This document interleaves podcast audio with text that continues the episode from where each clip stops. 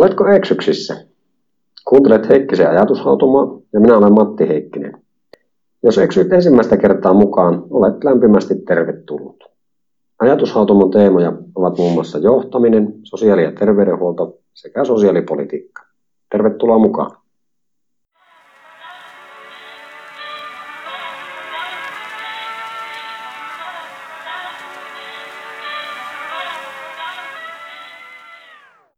Mulla olisi semmoinen pieni lämmittelytehtävä teille, että, että mä haluaisin, voit joko yksin tai kaverin kanssa pohtia sitä, että mitkä on kolme semmoista asiaa, mitä haluat tänään oppia strategiasta tai esimiestyöstä.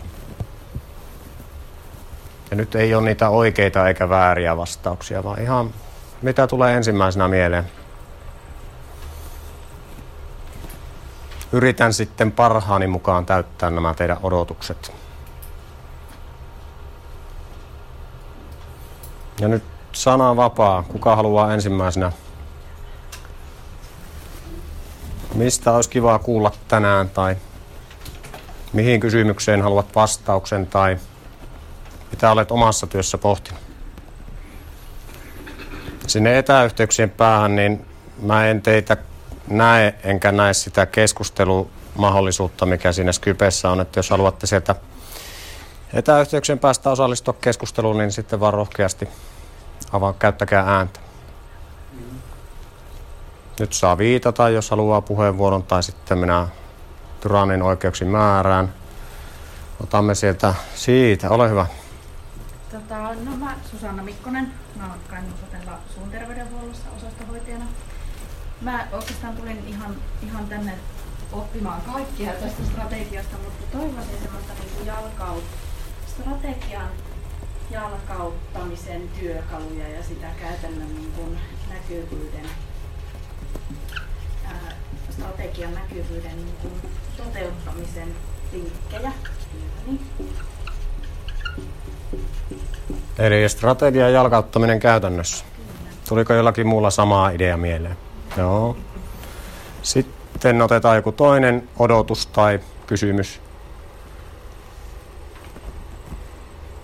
Nyt ei ole niitä vääriä vastauksia. Niin...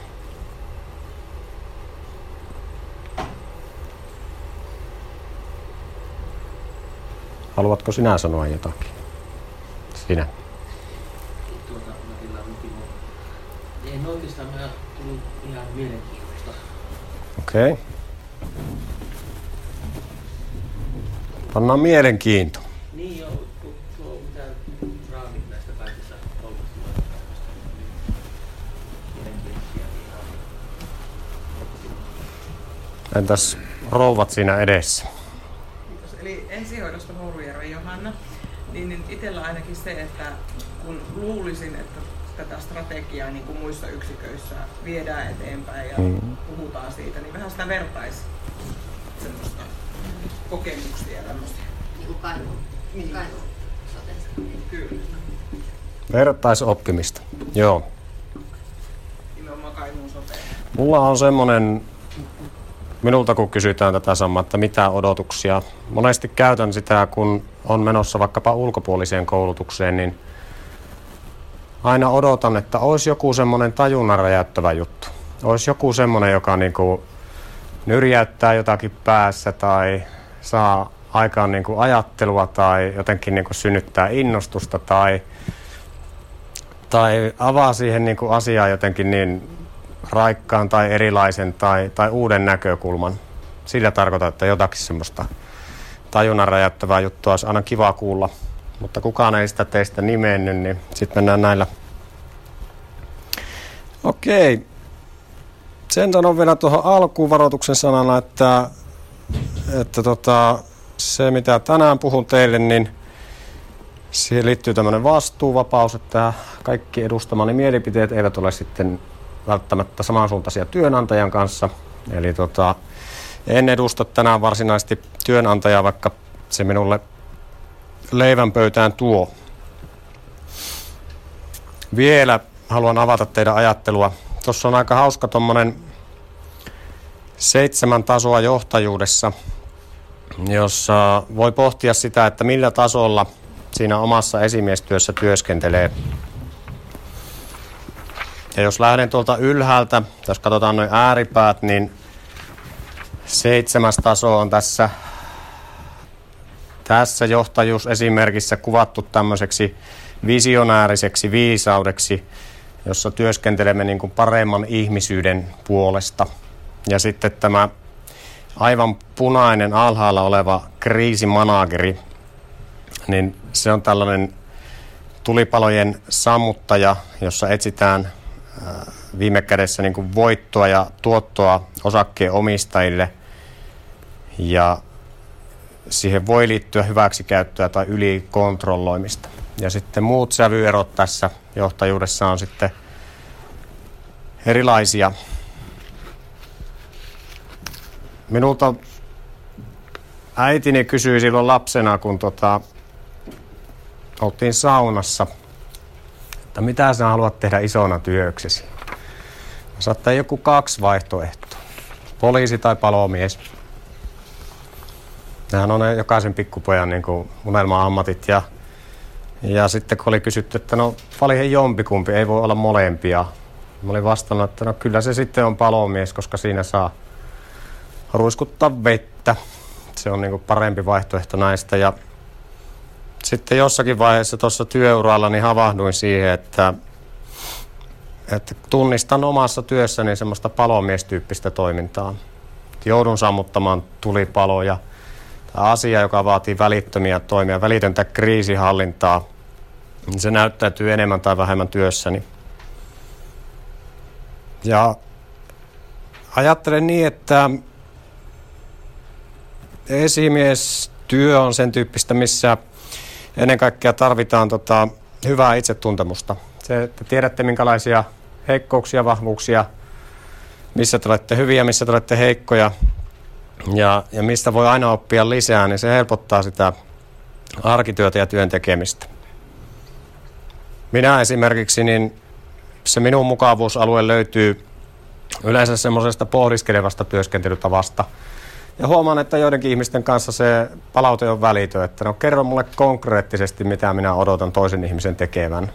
Että minä en ole mikään, tai toinen ihminen voi helposti sanoa, että en ole mikään ajatusten lukija. Kerro, mitä minun pitää seuraavaksi käytännössä tehdä, jotta me tämän ongelman yli päästään.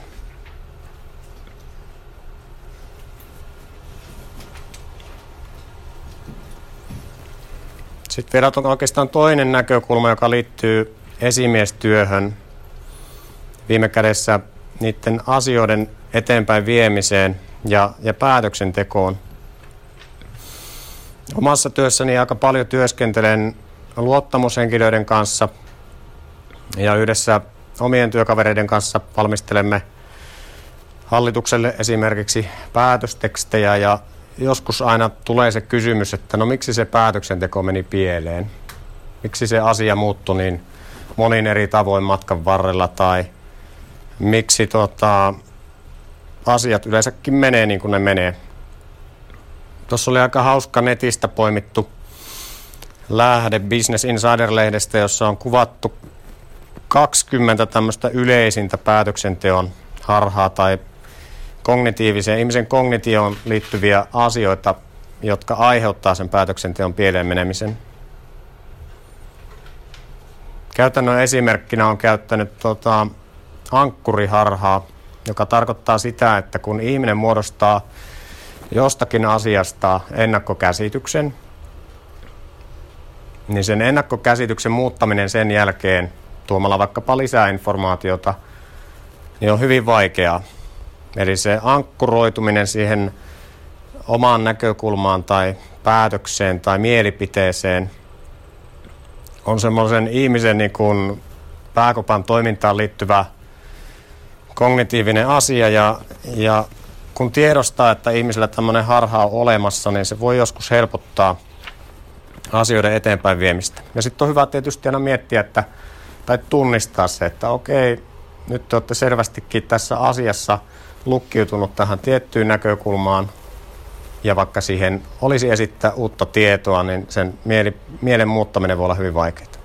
Jos annan tästä kainulaisen esimerkin, niin meillä on hyvä esimerkki minusta toi mm, kuntouttavan työtoiminnan järjestäminen Kainuussa. Se on sellainen, mitä huomaan, että historia toistaa itseään. Se aina säännöllisin väliajoin nousee päätöksentekoon niin kunnan hallinnossa kuin sitten kuntayhtymän hallinnossakin, että kenenkäs tehtävä se nyt sitten oli ja mitenkäs se piti. Ja kun sitä lähdettiin vakinaistamaan Kainuussa aikoinaan tämmöisen kehittämishankkeen jäljiltä, niin, niin siinä näkyy, että osa kunnista selkeästi niin kuin ankkuroitui tiettyyn näkökulmaan ja vaikka kuinka olisi asiasta yritetty keskustella, niin ei, ei, niin kuin, ei synny dialogia tai ei synny tuota, yhteistä ymmärrystä. Toinen aika yleinen sellainen, johon omassa työssä törmää, on tämmöinen tuoreusharha. Eli jos kuvitellaan tilanne, jossa Kainuun alueella on vaikkapa joka kunnasta poliittisia päätöksentekijöitä pohtimassa Kainuun soten tulevaisuutta, niin keskustelua leimaa aina ne ilmiöt ja asiat, jotka on juuri viime viikkoina ollut esimerkiksi mediassa kansallisesti esillä tai heidän omassa elämässä esillä. Ja senkin tuoreusharhan niin kuin ylitse pääseminen, että no joo, ongelma voi olla nyt akuutti kansallisesti, mutta että voidaan kun asiaa katsoa sitten toisesta näkökulmasta, niin se on myös semmoinen käytännön harha. Tuliko jollakin mieleen samantyyppisiä kokemuksia ankkuriharhasta tai tuoreusharhasta tai se on semmoinen tavallaan ilmiökenttä, missä ajattelee, että, että siinä tota, on paljon opittavaa varmaan kaikilla meillä. Ja sitten työ helpottuu, kun tiedostaa tämmöisiä ihmisen päähän ja, ja pääkoppaan liittyviä asioita. No joo, sitten pieni info itsestäni, eli, eli tota, tosiaan olen Matti Heikkinen ja 2005 valmistui yhteiskuntatieteiden maisteriksi Kuopion yliopistosta. Pääaineena oli sosiaalipolitiikka. Sitten olen opiskellut kasvatustieteitä, sosiaalityötä, valtiooppia, moninaistava maailma, opintokokonaisuus, mm, sosiaalitaloutta. Onkohan vielä jotakin, mitä jäi mainitsematta. Ja pääaineena kuitenkin sitä sosiaalipolitiikkaa ja 2008 valmistuin sitten yhteiskuntatieteiden lisensiaatiksi. Tämän akateemisen koulutuksen lisäksi niin ää, muutama tuommoinen ammattitutkinto johtamiseen liittyen. 2010 vuonna tuo johtamisen erikoisammattitutkinto ja sitten 2019 yritysjohtamisen erikoisammattitutkinto. Ja se, miksi varmaankin Merja minut tänne tänään niin kuin kytki, niin on se, että tämä viimeisin koulutus, niin omalta osaltani niin merkittävästi kannusti pohtimaan ja, ja työstämään niin omaa johtajuutta kuin sitten oman, oman työyhteisön johtamiskäytäntöjä ja esimiestyötä. Ja, ja tota, siitä joku oli mennyt lavertelemaan Merjalle, että nyt kannattaa tämä ajoitus käyttää hyödyksi. Pedagoginen pätevyys on myös, myös tuota 2011 vuodelta. Mm, omia vahvuuksia, looginen päättely, usein myös tämmöiset eettiset kysymykset, johtamisen eettinen perusta, luovuustoiminnan kehittäminen ja jossain määrin viestintä. semmoinen selkeä heikkous, mikä minulla on, tämmöinen lievä aleksitymia, joka tarkoittaa käytännössä tunteiden tunnistamisen vaikeutta. Ja siitä olen esimerkiksi omille alaisilleni kertonut, että kun työskentelen naisvaltaisella alalla, että kannattaa tulla sanomaan jotkin asiat, jotka voivat liittyä teidän nyt, no niin, pysäytänpä tähän. Jotkin semmoiset ihmisten vuorovaikutukseen liittyvät käyttäytymismallit ja, ja siellä tunnepuolella tapahtuvat asiat voivat helposti mennä minulta ohi. En sano, että se on leimallista naisille, mutta kun työskentelen naisvaltaisella alalla, niin olen tunnistanut jo aikaisemmissa työtehtävissäni, että sitten tullaan sanomaan vähän niin kuin pitkän ajan päästä, että on tässä ollut vähän kaikenlaista. Ja mä esimiehenä koen, että on hirmu vaikea siihen asiaan ottautua, jos se tullaan sanomaan, että tämä on tapahtunut kuukausi sitten tai tämä on tapahtunut puoli vuotta sitten. Ja musta semmoinen niin rohkeus työyhteisössä, että ei niinkään asemaan, vaan mieluummin osaamiseen ja kyvykkyyteen liittyen, että okei, tämä homma kannattaa antaa tälle ihmiselle. Tai tätä hommaa ei kannata antaa tolle ihmiselle, koska sillä on tämmöisiä heikkouksia tai sillä on tämmöisiä vahvuuksia. Ja mitä paremmin me itse viestimme, että tässä asiassa tarvitsen oppimista tai näissä asioissa olen, olen todella hyvä, niin sitä helpompaa se yhteistyön tekeminen siinä omassa työyhteisössä on. Ää, jos tota, uskoo tämmöiseen enneagrammi-asiaan, olette varmaan tehnyt näitä testejä itse kukin, niin siellä minua määritellään tutkivaksi asiantuntijaksi ja sitten tämä semmoinen aika vanha psykologinen juttu, mutta nyt viime vuosina hirmu paljon julkisuudessa ollut julkaisu, uh, mikä sen kirjan nimi nyt onkaan? Idiotit ympärilläni vai jotain sen suuntaista. Joku varmaan muistaa paremmin, niin siinä on tämä niin sanottu disk-analyysi, jossa ihmisiä tämmöiseen neljään pääluokkaan luokitellaan, niin tunnistan itsessäni eniten sitä sinistä tai tunnon tarkkaa persoonallisuuspiirrettä. Ja sitten jos uskoo horoskooppeihin, niin olen horoskoopiltani neitsyt ja se näkyy työhuoneessani siten, että siellä yleensä asiat on niin kuin järjestyksessä ja yritän pitää ne järjestyksessä ja niin edelleen. Mm, keskeisiä työtehtäviä. Mä oon ollut tota, erilaisissa kehittämishankkeissa tuossa vuosituhannen alkuvuosina. Ja sitten 2012 vuodesta alkaen perhepalujohtajana ja sitten olin tuossa reilu vuoden virkavapaalla sote- ja maakuntauudistuksen vastuuvalmistelijan tehtävässä. Se valinnanvapauden ristiä vielä odotellaan, mutta tota, nyt sitten aika näyttää, että mitä se tuleva sote- ja maakuntauudistus tuo tullessaan. Ja sidonnaisuuksista, niin Itä-Suomen sosiaalialan osaamiskeskuksessa on myös hallituksen jäsen. Intohimon kohteita, sosiaalipolitiikka, kuinka ja miksi yhteiskunnan rakenteet vaikuttavat hyvinvointiin, sosiaalisten ongelmien muodostumiseen ja sosiaaliturvaan. Jos haluatte vaihtaa ajatuksia ruokatauolla, niin voidaan näistä vaikka keskustella. Mutta tämän päivän teemasta äh, mulla on semmoinen ajatus, että mä lähden aika kaukaa, korkealta, ylhäältä, yläpilvistä – ja sitten tuossa lounaan jälkeen niin tulee enemmän sitä käytännön asiaa. Että jos kiinnostaa pelkkä käytännön juttu, niin nyt voi sitten siirtyä muihin kiireellisempiin työtehtäviin, mutta jos kiinnostaa sitten se teoreettinen juttu, niin sitten kannattaa nyt olla hereillä. Ja ajatus on, että nämä niin kuin tietysti kohtaa, että jos pelkästään jommankumman pompsin tästä kuuntelee, niin se ei välttämättä ehkä avaudu niin selkeästi. Ja päivän kulusta, niin muutama semmoinen ryhmähomma tai, tai keskusteluhetki tässä varmaankin pidetään. Ja sitten tota, kannustan kysymään, kannustan kyseenalaistamaan, kannustan semmoiseen niin kuin vuorovaikutukseen ja dialogiin. En jaksa uskoa, että kaikkia maailmassa tiedän ja, ja jotenkin ajattelen, että semmoinen viisaus asuu jotenkin keskuudessamme. Mutta aloitellaan lämpimästi tästä, että miksi strategiaa tarvitaan. Se on aina semmoinen peruskysymys, jolla kannattaa aloittaa kaikki tekeminen, että miksi, miksi jotakin teemme. No totta kai strategia kytkeytyy meillä hyvin, hyvin moniin eri asioihin. Se liittyy meidän johtamiseen, johtamisjärjestelmään, siihen miten organisaatiossa erilaiset ohjauskäytännöt on muokattu, se liittyy meidän organisaatiokulttuuriin. Se liittyy osittain tiedolla johtamiseen. Strategia voi ajatella liittyvän myös meidän henkilöstöön, meidän asiakkaisiin, meidän sidosryhmiin, tietojärjestelmiin, raportointiin, päätöksiin. Periaatteessa mihin kaikki ne asiat, minkä kanssa me ollaan päivittäin tekemissä.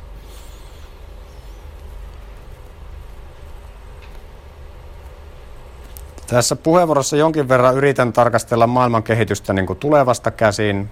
Tässä on jonkin verran sellaista materiaalia, mitä on sen sote-maakuntauudistuksen aikana syntynyt ja mitä nyt on sitten reflektoinut niin kuin tähän päivään. Et vaikka se hallitukset kaatuu ja tulee uusia hallituksia, niin tiettyjä semmoisia peruslinjanvetoja aina säilyy myös tässä kansallisessa sosiaali- ja terveydenhuollon kehittämisessä ja, ja viime kädessä niin kuin kansallisissa strategioissa, jotka heijastuu sitten Kainuun soteen, Kainuun alueeseen, jokaiseen kainuulaiseen ja kaikki meihin työntekijöihin ja viime kädessä asiakkaisiin ja potilaisiin. Sitten toi Kainuun soteen strategia, ajattelen, että sekin voi kehittyä, sitä voi kehittää, sitä voi parantaa. Ja tuo kommentti, että miten se voi jalkauttaa, miten se strategia toimii, niin, niin se on myös semmoinen, mitä kannattaa miettiä. Ja nyt kun on taas tämä sote- ja maakuntauudistus vireillä, niin, niin aika paljon on näitä lakisääteisiä suunnitelmavelvoitteita, siis erilaisia strategioita. Ja sitten jos me menemme nyt yhteen esimerkiksi pelastuslaitoksen kanssa, niin siinä on jo kahden organisaation hallintokulttuuri yhteensovittaminen. Ja uskallanpa väittää, että Kainuun sotessakin, vaikka me on sieltä 2005 vuodesta asti periaatteessa yhteistä taivalta tehty sosiaali- ja terveydenhuollon palveluiden osalta, niin, niin aika vähän meillä tämmöistä niin poikittaisliikettä, että pystyisi puhtaasti oppimaan toisilta, että no miten sairaalaa johdetaan, miten sairaalan strategia toimii, miten sosiaalihuoltoa johdetaan ja sitten siellä aina organisaation sisällä semmoisia pieniä, pieniä pieniä siivuja tai siiloja, että kuinka siellä tota, käytännössä homma toimii.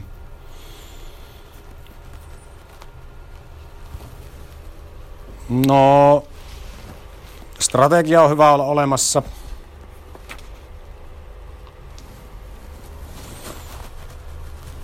Se asiassa tästä jäi sanomatta semmoinen, mikä oikeastaan nauratti tuossa syksyllä, kun lueskeli Helsingin Sanomia. Jäin miettimään semmoista asiaa, että voiko, tota,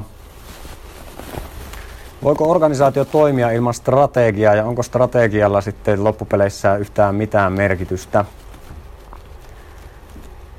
tämmöinen niin kuin eksistentiaalinen kysymys. Ja sitten jos päätoimisesti pitäisi toimia johtajana tai esimiehenä, niin sehän on vähän niin kuin oma oksan sahaamista, jos sitä riittävän paljon jää pohtimaan, että mistä se motivaatio siihen työhön.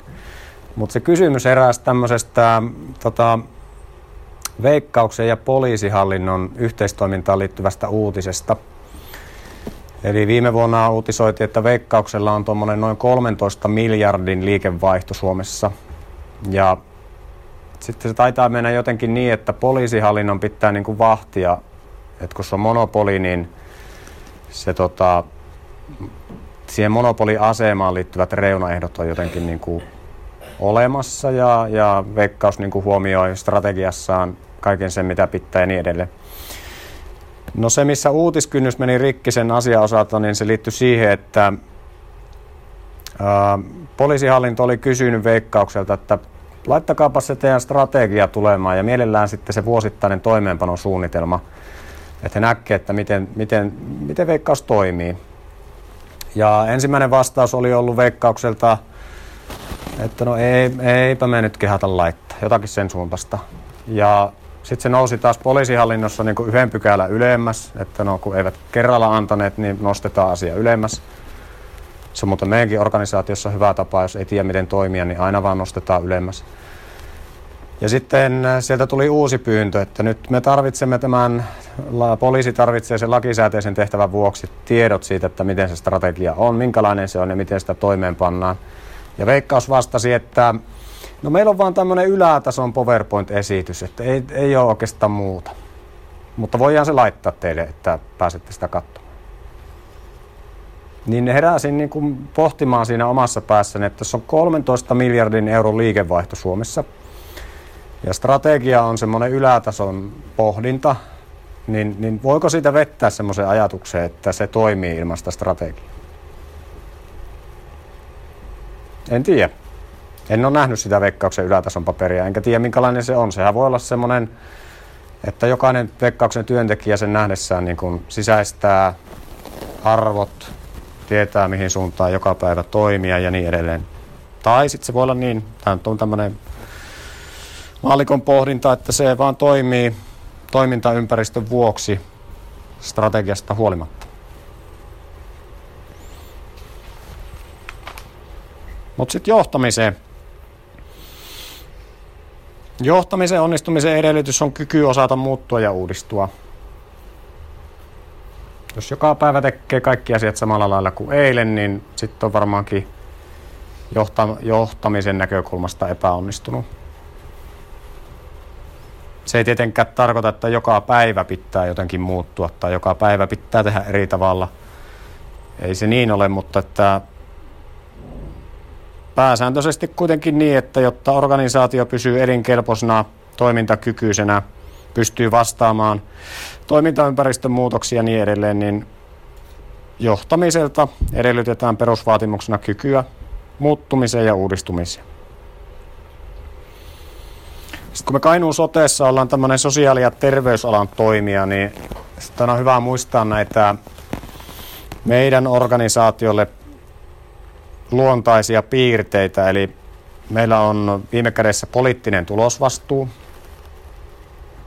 Sehän tarkoittaa käytännössä sitä, että kaikki yhtymän hallituksessa ja politiikassa mukana olevat luottamushenkilöt, niin he haluaa jättää jälkensä tähän maakuntaan, tehdä aloitteita, että jonkin väestöryhmän tai potilasryhmän tai kunnan tai alueen palvelut olisi parempia, että ihmiset viime kädessä äänestäisi. Näin mä ymmärrän sen poliittisen tulosvastuun. Ja kuntayhtymä no niin kuin päätöksentekoelimenä, niin se on aika inhottava paikka tällä hetkellä. Siihen kohdistuu hyvin paljon niin kuin säästötoimenpiteitä. Ja nyt kun Kainuun sotessa on tämä tota, yhteistoimintaneuvottelut ja yhtymän hallituksen ja kuntayhtymän johtajan luottamuskriisi ja, ja voi tavallaan varmaan ajatella, että ollaan jotenkin siellä syvissä vesissä uimassa tällä hetkellä, niin tota, tämä poliittinen tulosvastuukin on, on niin kuin hyvin pohdinnassa, että onko yhtymähallitus pystynyt esimerkiksi omistajakuntien omistajaohjausta noudattamaan ja tekemään niitä päätöksiä, jotta sosiaali- ja terveydenhuollon toimintamenojen kasvua hillittäisiin tai se reaalinen kasvu olisi esimerkiksi käänteinen, että ei kulut kasvaisi yhtään. Palaan siihen omistajaohjauksen vähän myöhemmin tässä tämän päivän kuluessa. Sitten meillä on rajallinen asiakas potilasorientaatio, mikä tarkoittaa tietysti sitä, että, että ihan ketä tahansa me emme palvele ja sitten toisinpäin meillä on tavallaan perustuslain ja erityislainsäädännön velvoitteet tietyssä tilanteessa palvella kaikkia. Ei me voida tehdä asiakasvalintaa sen mukaisesti, että tota, minkä maan kansalainen tai missä asuinpaikka on tai, tai niin edelleen. Et tietyllä tapaa meillä on yhtä aikaa hyvin rajallinen ja hyvin kattava tuo asiakas- ja potilasorientaatio. Lakisidonnaisuus määrittää meidän toimintaa. Oikeudenmukaisuus määrittää meidän toimintaa ja viedä toiminnan pitäisi olla avointa ja läpinäkyvää. Me ei voi oikeastaan suhmuroida niin paljon kuin sitten yksityissektorilla, että päätöksenteko on lähtökohtaisesti asiakirjat on julkisia ja niin edelleen jos me oltaisiin yksityinen yritys, niin meillä olisi paljon paljon enemmän niin kuin toimintamahdollisuuksia, mitä tällä hetkellä ei ole. Mutta se hiekkalaatikko olisi toki silloin hyvin, hyvin, hyvin erilainen. Eli ne on niitä meidän erityisiä piirteitä. Oletteko muuten pohtinut näitä koskaan silleen nuotiolla makkaraa paistettaessa tai sitten työyhteisön kahvihuoneessa tai... No sitten vielä johtamisesta karkeasti tietysti se johtamisen ala. Jokainen meistä jotensakin hahmottaa, että tässä on minun laatikko tai, tai tota, tehtäväkenttä. Sitten johtamisen kohde, eli mitä johdetaan.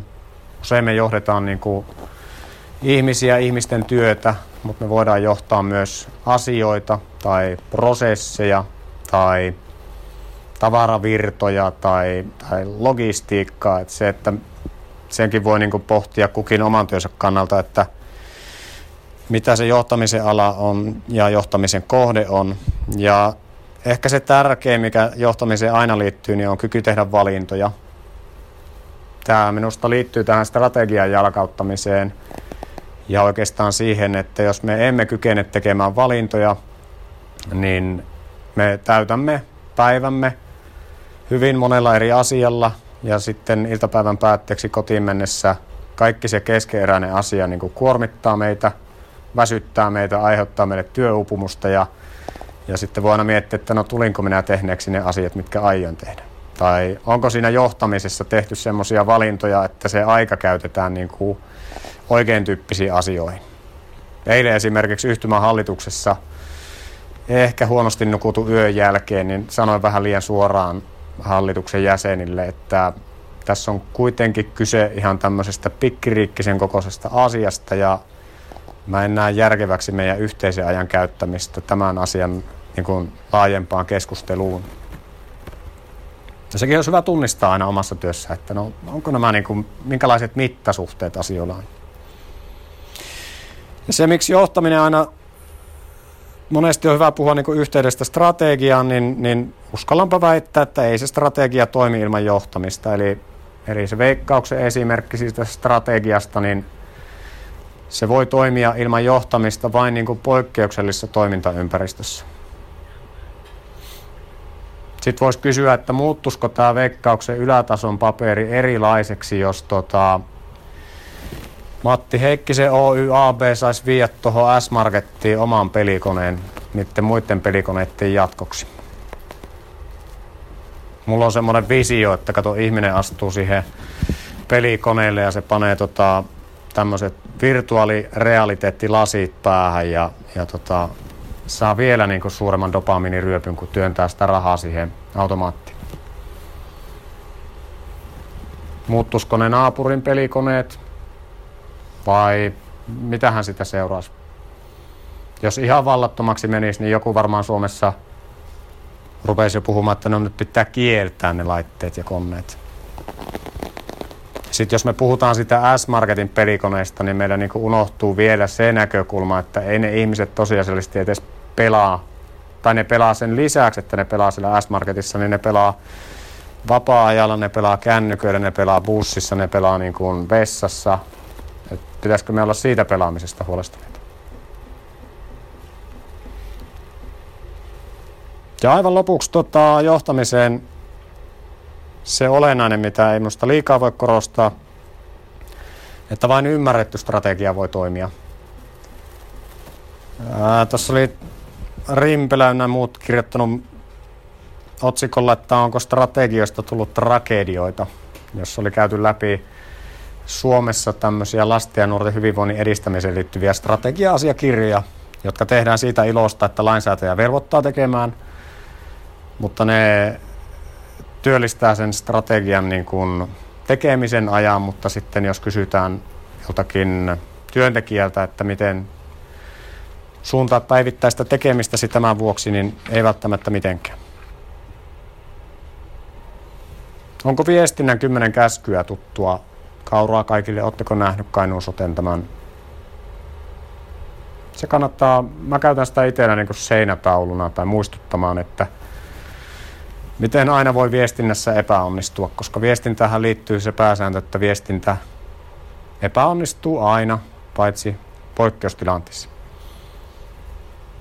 Siinä on minusta meidän viestintäpäällikön kynästä syntynyt tuommoinen hyvä perusesitys, että ei siinä ole mitään semmoista ydinfysiikkaa. Ota muut mukaan, älä salaile turhaan, älä polta siltoja, älä masennu. Et musta niinku pätee niin viestintään kuin ehkä laajemmin myös niinku esimiestyöhön, että sen tyyppistä. Heräskö kysymyksiä? Heräskö kommentteja? Nukahtiko joku? Henkilökohtainen ennätys on kolme luottamushenkilöä yhtä aikaa unessa.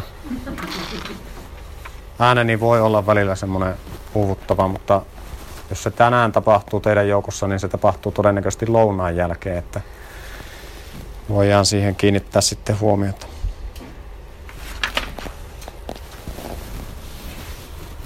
Jos ei, niin sitten vielä näitä tota, lainsäätäjän velvoitteita – sote- ja maakuntauudistuksen yhteydessä ajateltiin niin, että kyllä se nyt aina kannattaa muutama strategia lisää Suomen maahan tehdä. Puhuttiin maakuntastrategiasta. Alueellinen hyvinvointikertomus, maakuntien yhteistyösopimus, omavalvontaohjelma, maakunnallinen maahanmuutto- ja kotouttamisen ohjelma, Alueellinen kulttuuri- hyvinvointisuunnitelma, lastensuojelun maakunnallinen tiekartta, Suomen romanipoliittista ohjelmaa täydentävä maakunnallinen romaniasian toimenpideohjelma Maaro, valtioneuvoston periaatepäätös potilas- ja asiakasturvallisuudesta, valtioneuvoston periaatepäätös valtion kotouttamisohjelmasta ja tietysti kehitysvammaisten henkilöiden yksilöllisen asumisen ja palvelujen turvaamisesta. Joko hengästyttää. Oletteko muuten kaikki lukenut nämä, mitä luettelen? Niin se on muuten aika hyvä unilääke, semmoinen niin riittävän kuivakka strategia-asiakirja, millä on mittaa vähintään se sata sivua. Niin jos tämmöisestä lääkkeellisestä, lääkkeettömästä unettomuuden hoidosta on kiinnostunut, niin tämä pitäisi vaan saada tuotteista meilläkin paremmin. Että. Entäs nämä sosiaali- ja terveydenhuollon osan suunnitelmat? Oletteko kuulleet suunnitelmasta ikääntyneen väestön tukemiseksi? Onko joku tunnust, tunnustaako joku lukeneensa? Kukaan ei ole lukenut, niinkö? Hyvä. Entäs ensihoidon palvelutasopäätös? Onko joku muu kuin ensihoidon ihmiset lukenut tätä koskaan? Ei. Terveydenhuollon järjestämissuunnitelma? Puolikkaita, joo, hyvä. Entäs lasten ja nuorten hyvinvointisuunnitelma? Sekin on osittain luettu, joo. Entäs yhtenäinen toimintaohjelma, joka liittyy siis neuvola, kouluopiskelu, terveydenhuoltoon, lasten ja nuorten, ehkäisevän suun terveydenhuoltoon. Ää, terveyden suojelun valvontasuunnitelma, valmiussuunnitelma. No niin, hyvä. Eniten sai osumia toi, mun mielestä toi toi, mm,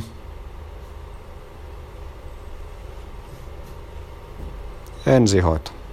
Ensihoidon ihmiset ainakin aktiivisesti lukeneet näitä. Hyvä. No joo, eipä juututa siihen. Tota, mä oon miettinyt sitä, että jos me lähdettäisiin tyhjältä pöydältä tekemään strategiaa, niin millä työkalulla, millä ajattelutavalla, millä välineellä se kannattaisi tehdä. Ja ää, mikä voisi olla semmoinen strateginen viitekehys, jolla lähdetään sitten näitä lakisääteisiä suunnitelmavelvoitteita tekemään.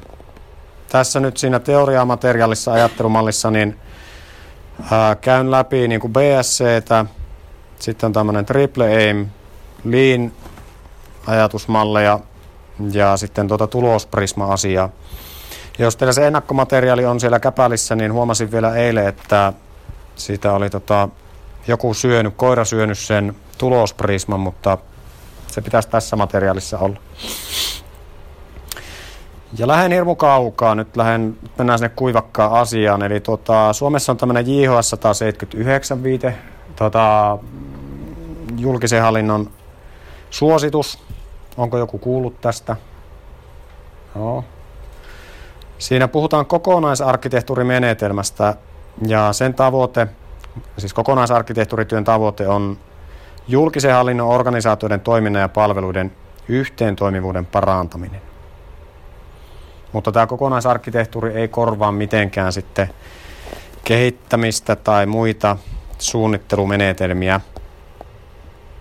Silloin kun kokonaisarkkitehtuuri on kunnossa, toiminta, prosessit, palvelut, tiedot, tietojärjestelmät ja niiden tuottama palvelujen ja niiden tuottamiseen tarkoitettu palvelujen muodostama kokonaisuus on kuvattu rakenteena. Sote- ja maakuntauudistuksen aikaan Kainuussa lähdettiin tekemään kokonaisarkkitehtuuria ja se työ käynnistettiin erityisesti mm, tietojärjestelmistä.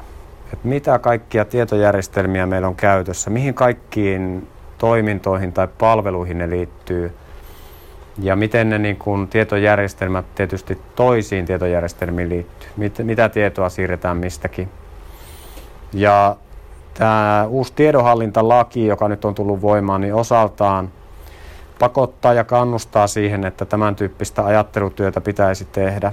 Mutta siinä ei tarvitse niin kuin jäädä siihen tietojärjestelmätasolle. Se on meille ehkä käytännön sosiaali- ja terveydenhuollon ihmisille, niin ei se ole merkityksellinen asia.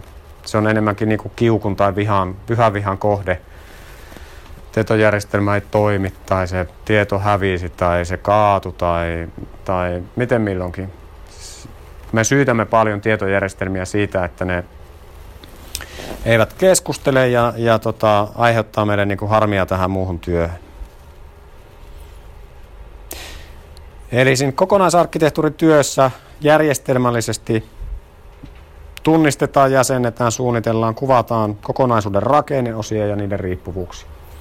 Kun tein sitä esimerkiksi palveluiden osalta, sosiaali- ja terveydenhuollon osalta ja sitten tämän perhepalveluiden kokonaisuuden osalta, niin, niin huomasin, että meillä on muun muassa semmoisia sosiaalipalveluja lainsäädännössä, jota me ei paikallisesti tai alueellisesti tuoteta lainkaan.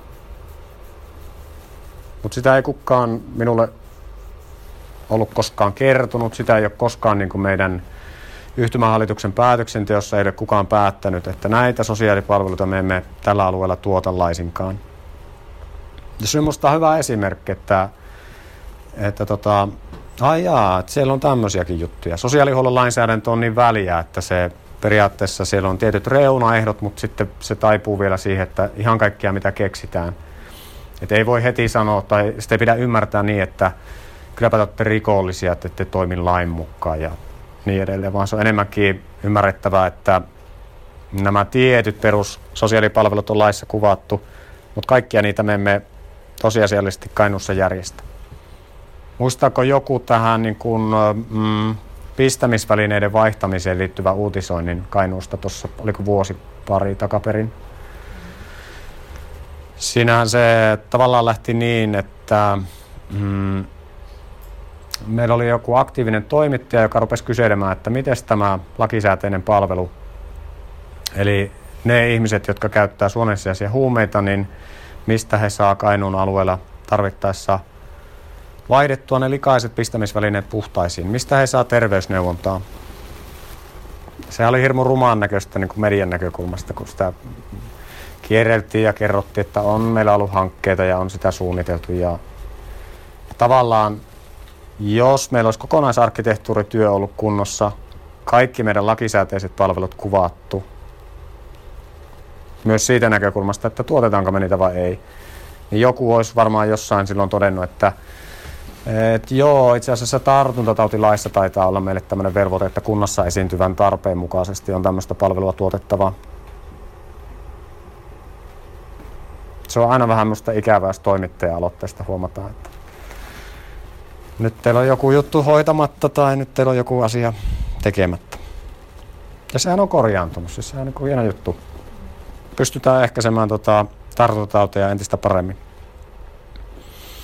No sitten, että miten tämä JHS liittyy siihen strategiaan, niin kun kokonaisarkkitehtuurin välinein tehdään strategian kuvaamista, niin siellä on ihan selkeät perus suositukset, että näin se kannattaa tehdä. JHS 179 materiaalissa muun muassa maistraattia käytetty semmoisena esimerkkinä. Eikä sielläkään sanota, että maistraat, tai minkä tahansa julkisen organisaation tarvii tehdä se just niin kuin maistraatti, mutta siinä on hyviä käytännön esimerkkejä, mistä voi hahmottaa, että okei, näin se on ajateltu maistraatin toiminnan osalta. Siihen liittyy toimintaympäristöanalyysi. siihenkin on erilaisia välineitä. PESTE tai PESTEL-analyysi on tämmöinen hyvin hyvin yleisesimerkkiä. Sitten tota, tässä omassa puheenvuorossa tuonempana tuon esille muutamia näitä kuvioita, kaavioita, jossa on tavallaan yritetty Kainuun soteen sitä toimintaympäristöanalyysiä muutamasta megatrendistä tai tämmöisestä niin kuin, mm, kyvykkyyden näkökulmasta avata. Voidaan niistä väitellä sitten tarkemmin tuonempana. Ja netistä löytyy JHS 179, jos, jos tästä haluaa niin kuin viitekehyksenä lisää tietoja. Ja sitten tämä strategiakartta, niin se on käsite, jota erityisesti tota, tässä tasapainotetussa tuloskorttiajattelussa BSC tuodaan esille, jossa on kyse siitä, että kun se organisaatio on tehnyt sen toimintaympäristöanalyysin, jos käytän esimerkkinä Kainuun sotea, toimintaympäristöanalyysimme mukaan, jos lähteenä käyttää tätä Terveyden ja hyvinvoinnin laitoksen arviointiraporttia vaikkapa viime syksyltä, niin meille leimallista on se, että meillä on krooninen lääkäripula. ei millään periferiaan, nälkämaahan lääkärityövoima hakeudu. Ainakin yhden lääkärin täältä tunnistan, niin tekisi mieli kysyä, että no miksi ihmeessä sinä tänne tulit? Ja vastaus on todennäköisesti, että on sukujuuria tai puoliso tai, tai joku muu. On ehkä asunut joskus Kainuussa. Tai sitten on se meidän strateginen valinta, jota me olemme yrittäneet harjoittaa ainakin osassa meidän erikoisaloja. Että kun lääkärien koulutukseen vielä kuitenkin liittyy näitä erikoistumisjaksoja, niin yritämme pitää heitä niin kuin kukkaa kämmenellä.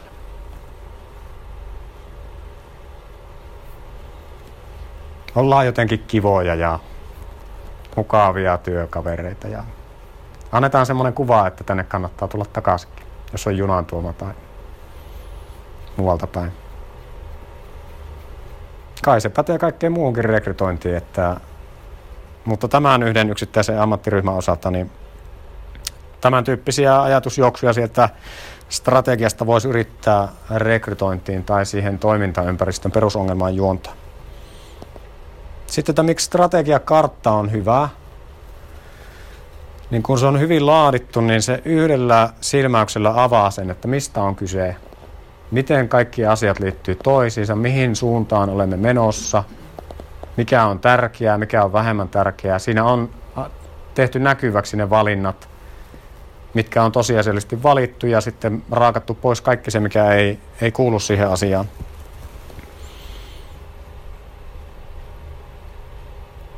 Ja sitten voi tehdä niin, että on tämä strategiakartta ja sitten on erilaiset toimenpidekartat, näiden yhdistelmä tai pelkkä toimenpidekartta, toimenpidesuunnitelma. Ja sitten riippuen aina siitä organisaatiosta, toimintaympäristöstä, niin tämä voi olla hyvin yksinkertainen tai sitten tosi monimutkainen tota, viritys. Meidän Kainuusoten BSC ei tällä hetkellä ole vielä strategiakartta muodossa – mutta tämmöisiä yksittäisiä niin kuin meidän omaan toimintaympäristöön liittyviä ää, strategiakarttoja on laadittu toisissa yhteyksissä. Tuossa on esimerkiksi erikoissairaanhoidon kehittämisestä ää, muistaakseni konseptisuunnitelman yhteydestä poimittu strategiakartta, jossa näkyy ylhäällä siis asiakaslähtöisyys, sen jälkeen hoito- ja palveluprosessit, sen jälkeen potilaanhoito sairaalassa, sen jälkeen johtamisjärjestelmä ja alhaalla henkilöstöstrategia. Ja sitten on piirretty niin kuin alhaalta ylöspäin, eli kaikki johtaa tässä kartassa siihen, että asiakas saa tarpeen mukaista laadukasta palvelua. Palveluprosessien näkökulmasta perusterveydenhuollon erikoissairaanhoidon sosiaalityön integroitu malli säilyy ja kehittyy – sa- sairaalahoidon näkökulmasta avohoitopainotteinen sairaala, jossa toimii keskeiset päivystävät erikoisalat. Johtamisjärjestelmä tukee palvelutuotantoa ja henkilöstön osalta olemme vetovoimainen ja osaava organisaatio. Onko joku nähnyt tämän aikaisemmin tai muistaako nähneensä? Ehkä enemmän niin kuin sairaala-ihmisiä koskettava, mutta tavallaan kuvaus. Ei tarvitse kertoa siihen, että onko siinä vääriä tai oikeita asioita, mutta tämän tyyppistä strategian kuvaamista ja niin kuin rautalangan vääntämistä mä ajattelen, että meidän pitäisi pystyä omaan kuntayhtymänkin strategian osalta tekemään. Tai sitten niiden yksittäisten lainsäädännöstä tulevien strategiasuunnitelmien osalta. Puhutaanpa me sitten kehitysvammaisten henkilöiden asumisesta Kainuussa, lasten ja nuorten hyvinvoinnista Kainuussa – et täytyy aina muistaa, että nämä niin kuin, mitä paremmin me pystymme kuvaamaan sen oman toimintamme näiden strategioiden kautta, niin sitä helpompi meidän on selittää se sitten yhteistyökumppaneille tai viime kädessä asiakkaille, miksi me näin toimimme. Sitten lähdetään vähän lähemmin katsomaan, että mitä kaikkea tämä Kainuun sote strategia on syönyt Eli Kainuun sotessa on käytössä tasapainotettu tuloskortti. Onko joku, joka ei ole koskaan kuullut tästä? Onko syytä niin kuin avata tätä äh, historiaa tähän? Se on kaiken kaikkiaan siis kansainvälinen työväline perustuu tavoitejohtamiseen, perustuu suorituskyvyn mittaamiseen. Se on yleistynyt 90-luvulta lähtien. Sitä käytetään strategian implementoinnissa tai suorituskyvyn seurannassa. Ja sitten on olemassa useita erilaisia esittämistapoja.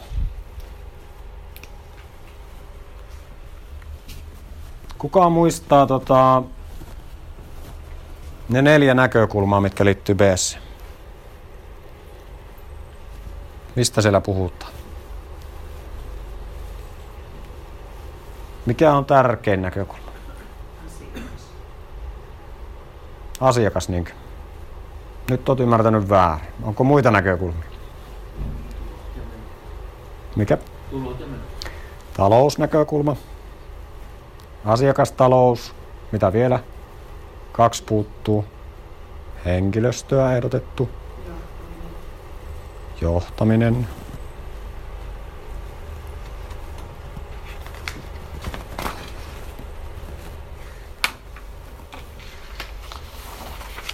Tää vähän luntata sieltä seuraavalta sivulta. No niin, hyvä. Tuli sieltä. Kiitos etäyhteyksien päähän. Eli puhtaimmillaan se rakennetaan taloudesta käsin. Eli on hyvä muistaa se historia tai se ajattelumalli, miten tämmöinen on syntynyt. Ja meillä se on käännetty, olit sinä oikeassa? Meillä se on käännetty niin päin, että se asiakas ja asukas on se, miten me niin kuin ajattelemme Kainuun sotessa asioista.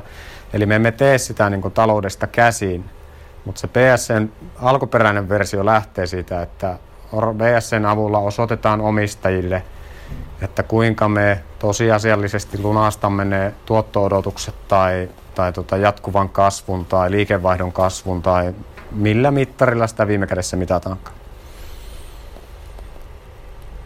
Ja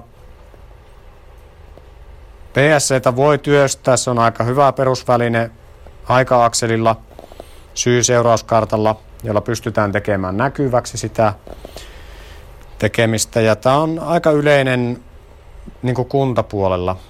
Valtiohallinnossa on tulosprisma, joka tuossa vähän myöhemmin tulee esille, mutta niissä on hyvin paljon samankaltaista ajattelumallia tai samankaltaisia niin kuin odotuksia, olettamuksia. Ja se tuloskorttiajattelu ja BSC, niin sitä on tänä päivänä olemassa niin kuin kolme sukupolvea tai kolme tämmöistä niin kuin kehityskaarta. Ja tuossa näytöllä näkyvä Kainuun soten BSC, niin se muistuttaa esittämistavaltaan sitä 1990-luvun alun ensimmäistä BSC-ajattelumallia. Silloin ajateltiin, että sen strategian niin kuin toimeenpanoksi tai jalkauttamiseksi tai ymmärtämiseksi, niin riittää, että näistä neljästä eri näkökulmasta mietitään strateginen päämäärä ja siihen liittyen kriittiset menestystekijät ja näihin liittyen sitten ö, mittarit. Ja se mittaamisen idea on tietenkin se, että sillä tehdään se inhimillinen pääoma näkyväksi. Ja jos mietitään, että semmoinen väittämä, että sitä saat mitä mittaat, että jos se mittari asetetaan niin, että haluamme Kainuun sotessa joka vuosi ottaa huostaan sata lasta.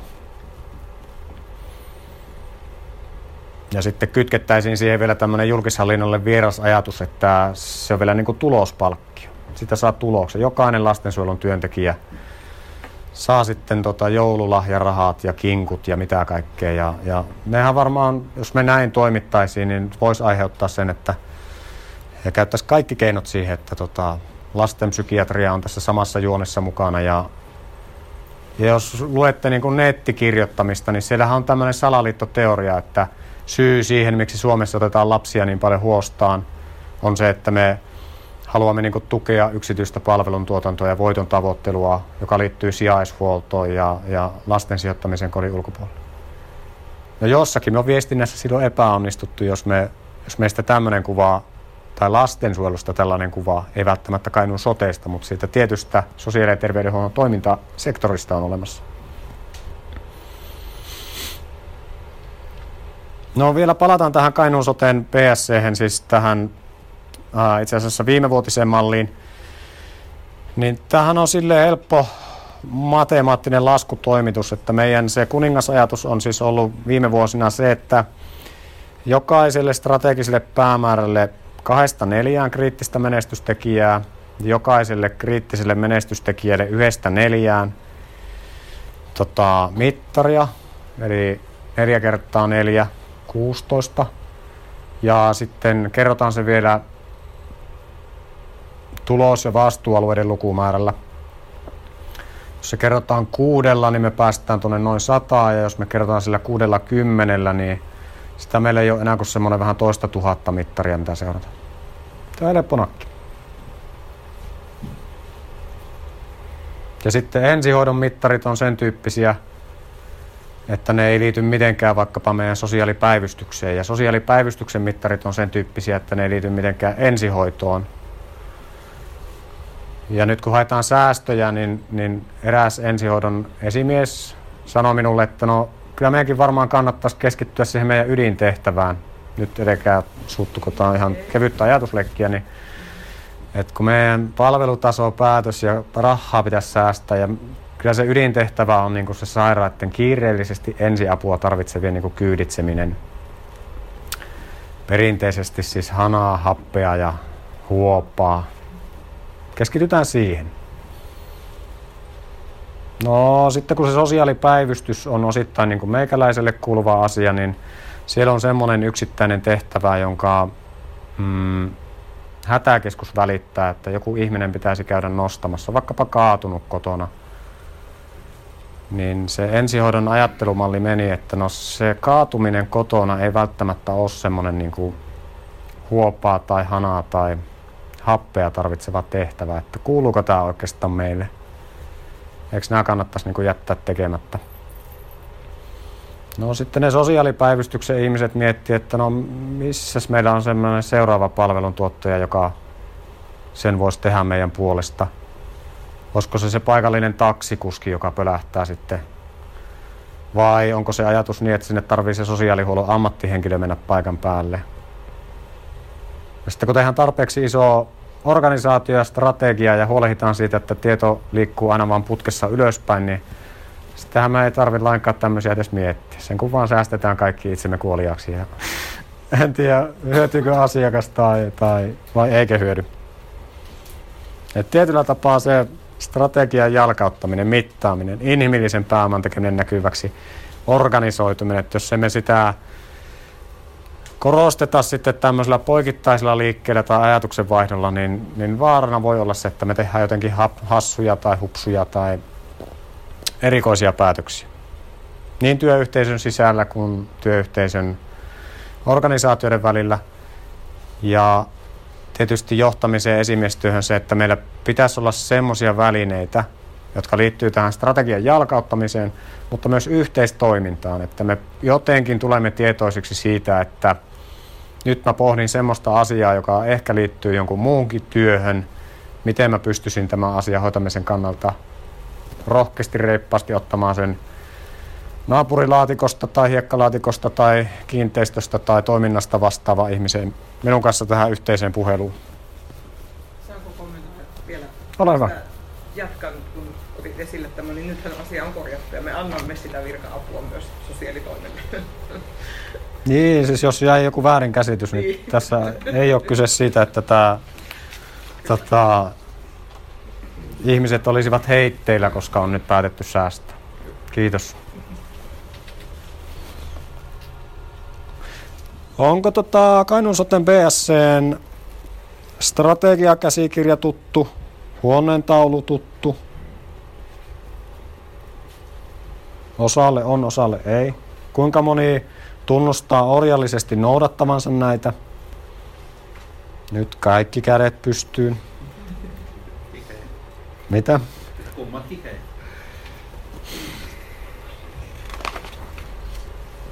Joo. Suosittelen hyödyntämään. Ei ne nyt ihan pölimmästä päästä materiaalina ole, mutta tota, palaan siihen tuonempana. Uh, otin tuohon vertailun vuoksi tuon Etelä-Karjalan soten BSC.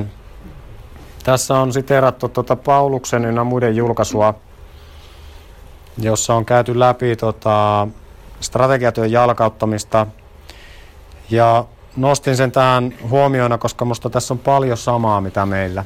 En tiedä, pystyttekö allekirjoittamaan kaikki nämä haasteet ja havainnot, mutta ainakin minun päässä tuntuu, että tässä on paljon semmoisia asioita, jotka on myös meille ominaisia. Eli jos tehdään tuommoinen yksi ylätason mittaristo, niin kuin se laatikkoleikki, niin se on yksittäiselle työntekijälle, henkilöstölle hyvin vaikeasti hahmotettavissa tai omaksuttavissa, ei avaudu. Se ei mahdollista niin kuin sitä omien vaikutusmahdollisuuksien tekemistä. Miten minun päivittäinen tekeminen voi vaikuttaa siihen, että kuntayhtymän strategia toteutuu? Se on tehty niin abstraktille ja yleiselle tasolle, että tämä yhteys katkeaa. Ja mittarit ei mittaa oman toiminnan kannalta tärkeitä asioita. Ne on pääsääntöisesti jotenkin hassusti tai väärin tai joko teknisistä syistä tai jonkun tämmöisen rajoitteen vuoksi laadittu siten, että ne ei niin kuin ole tärkeitä asioita. Etelä-Karjalan soteessa on päädytty malliin, jossa päämittarit on ylimmän tason valtuustomittari, jotta se valtuusto pääsee viime kädessä sen peukalon jäljen laittamaan, että nämä on meille tärkeitä. Heillä on käytössä selittäviä mittareita tulosyksikkötasolla 35. Mä puhuin äsken jostain sadasta pp. Tuota, Kainuun sote osalta, eli kolmannes vähemmän, tai kolmas osa siitä, mitä meillä ja sitten on tiettyä väkivaltaa tehnyt vielä tuolle puhtaalle BSC tasapainoton tuloskortin ajatukselle ja he on lähtenyt yhdistämään tota, palveluja ja prosesseja.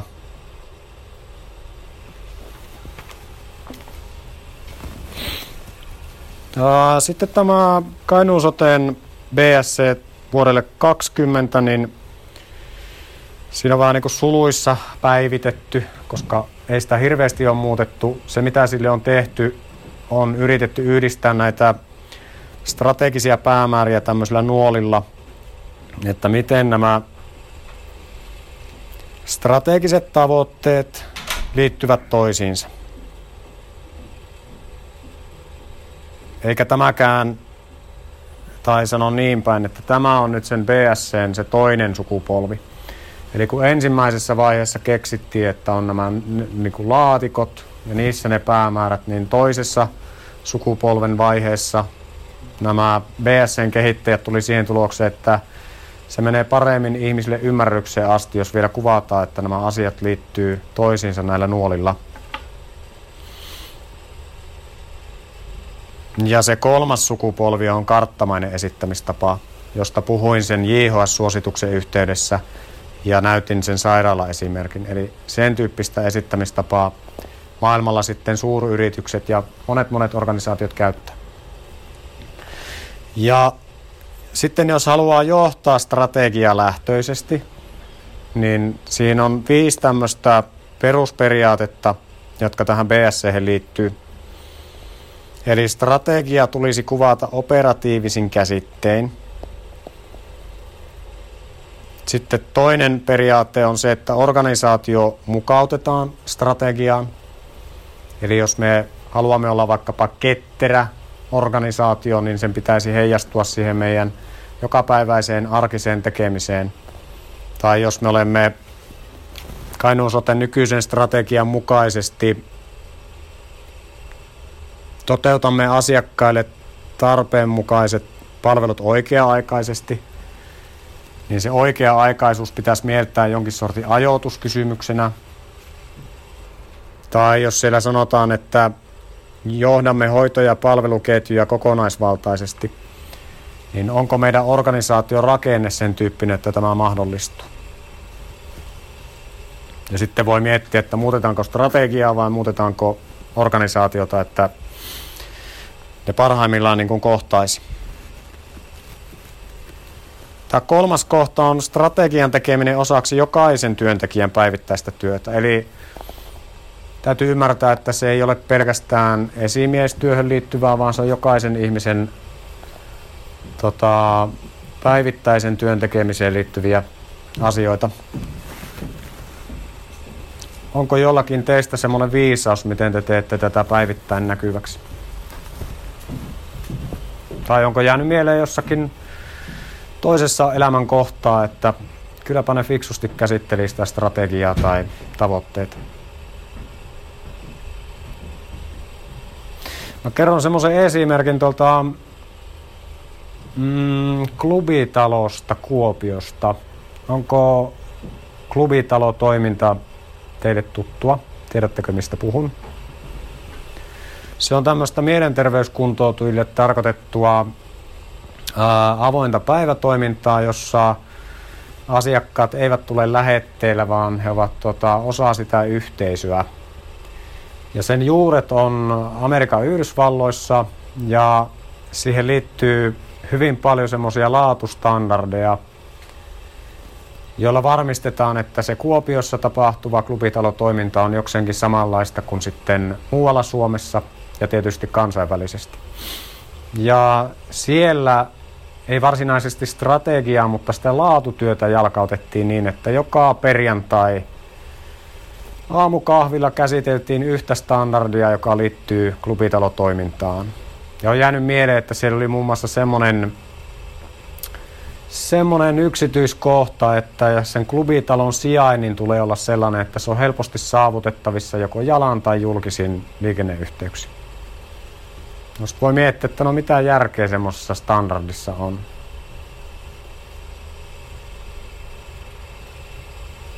Se on aika hyvä. Tavallaan jos siitä pidetään kiinni, niin silloin siinä toteutuu aika monta semmoista perusasiaa, jotka liittyy sitten siihen niin kuin suurempaan kuvaan tietysti. Ei se ollut sen niin kuin isommasta jalkauttamisesta kyse.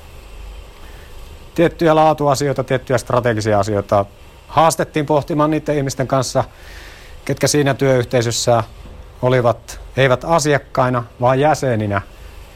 Että miten tämä toteutuu meillä. Voisiko se toteutua jotenkin paremmin meillä?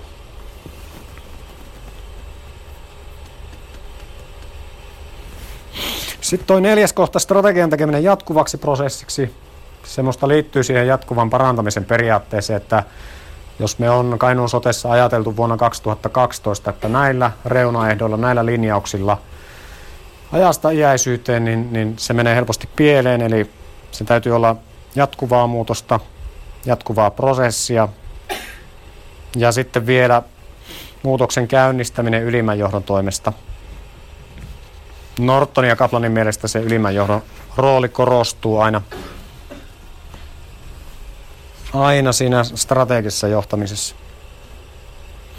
Tuossa on tota, nauruversio Kainuun soteen strategiakartaksi.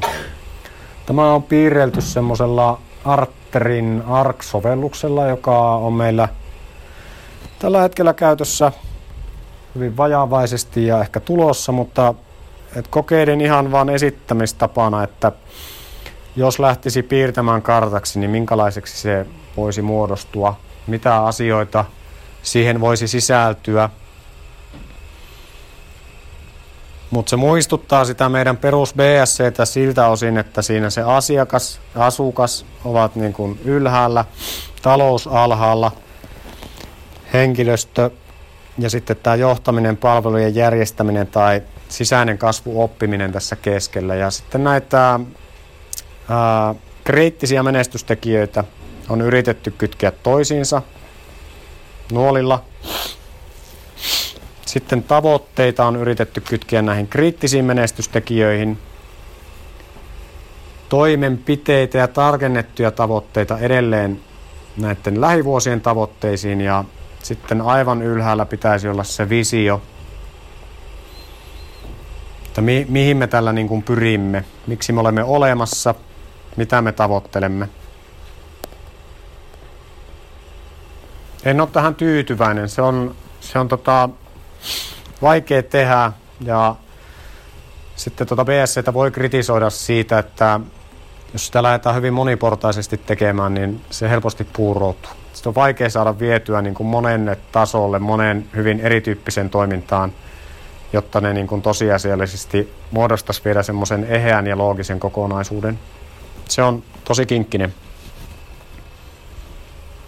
Tietenkin toisaalta tuntuu, tuntuu että niin kuin tuossa kun lähtee noita nuomia laittamaan, että kuitenkin nuo oikeastaan kaikki asu- asiakas ja asukas tai sitten henkilöstö ja uudistuja, nämä niin kuin kaikki, niin ja kuitenkin jos lähdetään kokonaisuutta ajattelemaan, niin kaikki linkittyy Mm. jollain tavalla johon. Kyllä. Mm. Et jos lähdetään niin miettimään näkökulmia, niin kyllä sä yleensä aina sieltä löydät jonkun linkin. No vielä siihen BSC ehkä semmoisen ajatuksen nostaa, että, että tota, se on siinä mielessä hyvä, että se suuntaa sitä pohdintaa niin kuin eri näkökulmiin. Että sä et pelkästään niin kuin miettisi taloutta, vaan sun pitäisi miettiä myös asiakasta ja meillä omassa toimintaympäristössä asukasta tai henkilöstöä, oppimista, kasvua. Et, et voi sanoa just näin, että kaikki liittyy kaikkeen, mutta että jos sitä rupeisi niin kuin kellottamaan, että kuinka paljon meidän, tai mittaamaan siitä näkökulmasta, että kuinka paljon meidän viestinnässä tai tilinpäätösteksteissä tai talousarviokirjoissa niin korostuu kukin näistä neljästä näkökulmasta, niin uskalla väittää, että jos paikallislehteä lukee, niin siinä korostuu ainoastaan niin kuin eurot. Ei siellä puhuta asiakkaista, saati asukkaista. Et se on minusta hyvä tämmöinen ajatteluväline, että et, et on muitakin tärkeitä näkökulmia.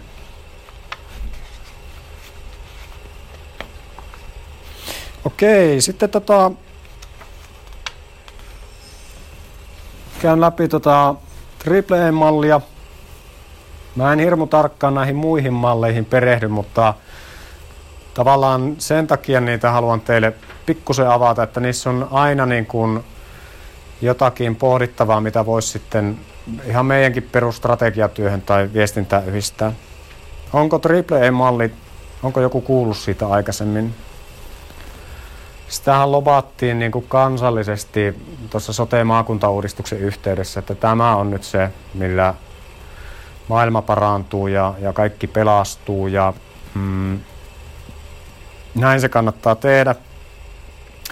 Ja se on hyvä malli silloin, kun puhutaan tota, väestön terveyden edistämisestä, terveydenhuollon näkökulmasta. Ei se ihan kaikkeen toimintaan ehkä sovellu. Mutta siinä on niin kun idea, keskeinen idea se, että siinä yhtä aikaa tavoitellaan kolmea eri näkökulmaa.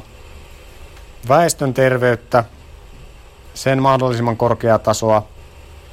Sitten siinä tavoitellaan potilaskokemuksen parantamista, mahdollisimman korkeaa asiakastyytyväisyyttä. Ja sitten tämä kolmas äh, tavoite on se, että mm, väestön per capita eli euroa per asukaskohtaisia kustannuksia yritetään pienentää. Ja nämä ei ole, toisille, nämä ei ole puhtaasti niin toisiaan poissulkevia. Että mä, minä ymmärrän tämän niin, että näitä kaikkia voidaan tavoitella yhtä aikaa. Ja se idea on, että niitä pystytään tota yhtä aikaa tavoittelemaan.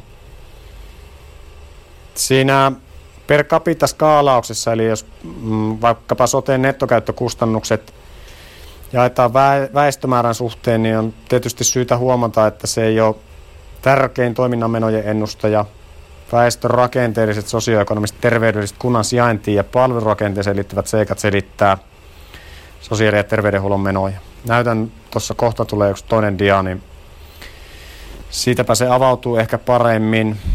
Ja sitten tämän tarkastelun lisäksi niin se, että voidaan katsoa niitä per capita kuluja, niin myös sitten toiminnan tarkastelu, tulojen menojen tarkastelu indeksien tai prosenttikasvu avulla avaa siihen toisen näkökulman. Kainuun sote osalta haastetta on minusta siinä, että me ollaan niin iso alueellinen toimija, niin toisen, toisen onnistuminen, toisen epäonnistuminen samana vuonna, niin usein sitten tarkastelutaso yhteydessä voi hukkua siihen kokonaisuuteen. Puhutaan niin laajasta ja isosta kokonaisuudesta Kainuunkin osalta. Tuossa on sote-uudistuksen materiaalia poimittu, mitä sote-uudistuksessa tavoiteltiin siinäkin se alkuperäinen Triple A-malli oli pyörähtänyt vähän niin kuin väärään, väärään kohtaan. Silloin puhuttiin paljon kustannusten kasvun hillitsemisestä. Ja sitten tuossa rinnalle nostin tuon äh, Tedacare, joka on yhdysvaltalainen terveyspalveluja tuottava organisaatio, niin, niin heilläkin tämä tota, AAA-malli on nähtävissä pikkusen omasta eri näkökulmasta sovitettuna. Eli yhtä aikaa tavoitellaan asiakkaan uskollisuutta, asia, korkeaa asiakastyytyväisyyttä, potilaan turvallisuutta, laatua. Eli nämä periaatteessa on sen asiakkaan, asiakasnäkökulmaan liittyviä asioita. Sitten work kautta life, jossa tavoitellaan tota, mm, työhön liittyviä asioita. Ja sitten täällä on nämä talousasiat vielä omana, omana kolmion kulmanaan.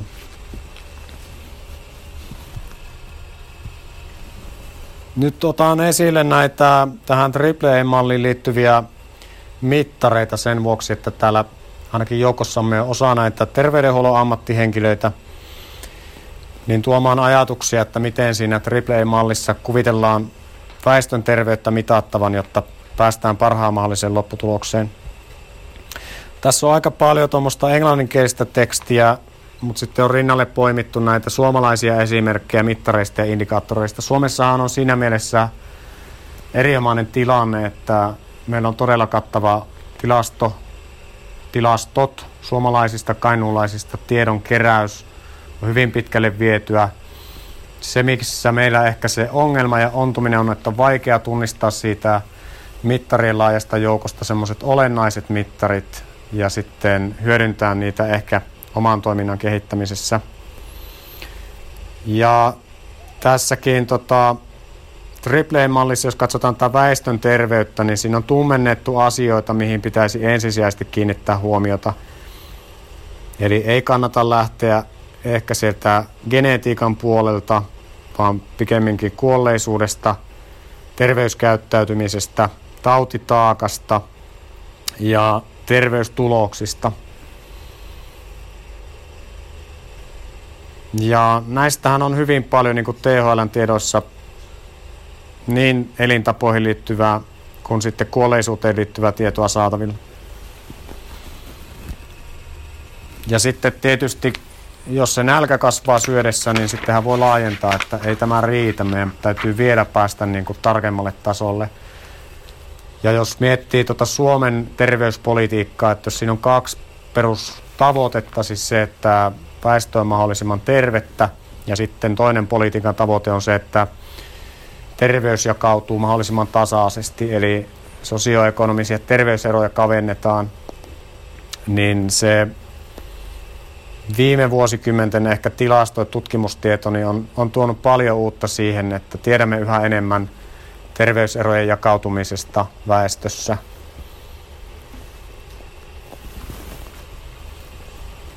Tästä semmoinen hyvä käytännön esimerkki, mitä usein kuulee tai viitataan, on se, että – kun katsot lapsen suuhun, niin sinä näet terveyserot niin kuin hyvin konkreettisella tavalla suomalaisissa lapsissa. Kuinka paljon siellä on reikiä, kuinka paljon siellä on karjesta, kuinka paljon siellä on hammaskiveä. Se ei välttämättä kerro lapsen terveyskäyttäytymisestä, mutta se kertoo yhtä aikaa sitten niistä elinoloista, missä lapsi elää, mitä hän syö, mitä hänelle syötetään, miten pidetään kiinni hampaiden harjauksesta, mm, lankaimen käytöstä ja niin edelleen. Kehittämistoimet on sen tyyppisiä, että tarjotaan, tota, tarjotaan äh, myös koulussa, mutta sielläkin niin kuin se tieto ja mahdollisuus kuluttaa ja ylipäätään vanhempien kyvyt huolehtia lapsensa terveydestä niin vaihtelee Vaihtelee tietysti asuinalueen tulotason, koulutuksen, sosioekonomisen aseman ja kaikkien näiden mukaisesti. Ja sitten meillä tietysti kainulaisena piirteinä se pirullisen huono perimä, että, että tota, kaikki kansantaudit on yleisempiä täällä mitä, mitä rannikolla.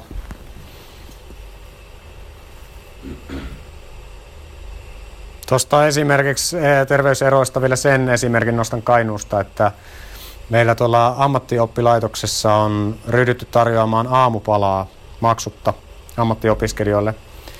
Ja se, miksi siihen ryhdyttiin, niin oli se, että lukiolaiset, samaikäiset nuoret syövät huomattavasti useammin aamupalaa kuin sitten ammattiopistossa opiskelevat.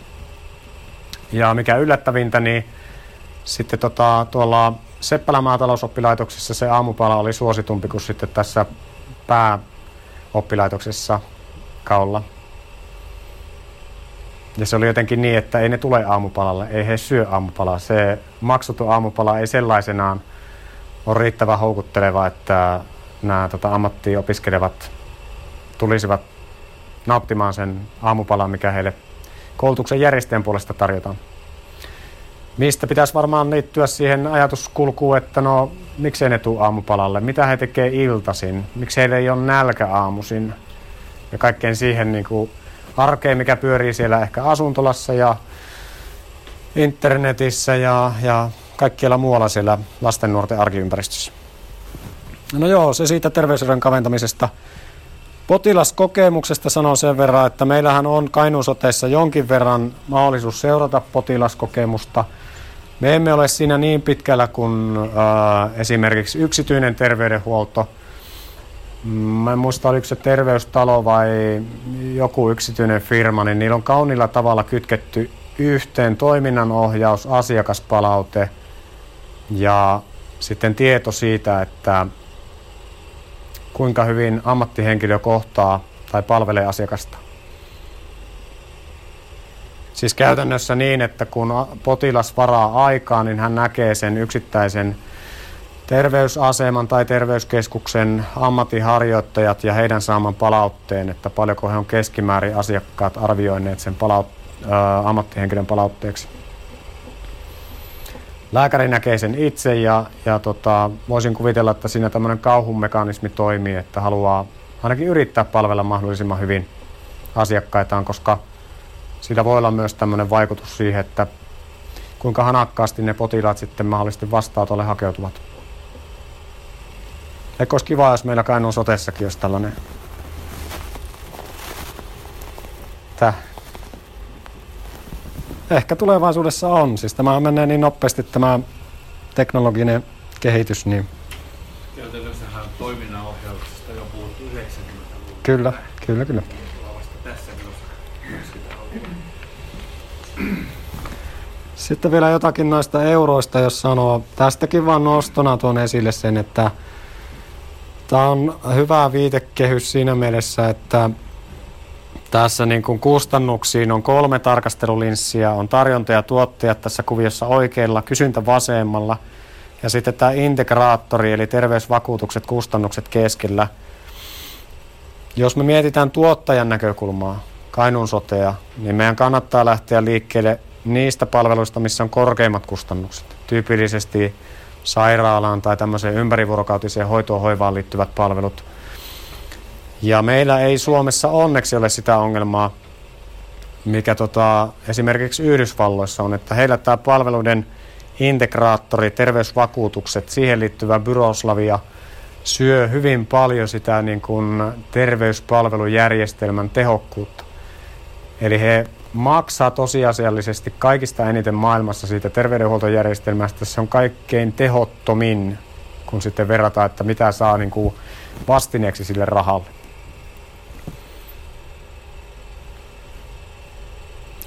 Ja se, että tota, toi consumer out of pocket näkökulma, niin se meillä julkisena toimijana kytkeytyy tietysti sosiaali- ja terveydenhuollon asiakasmaksuihin.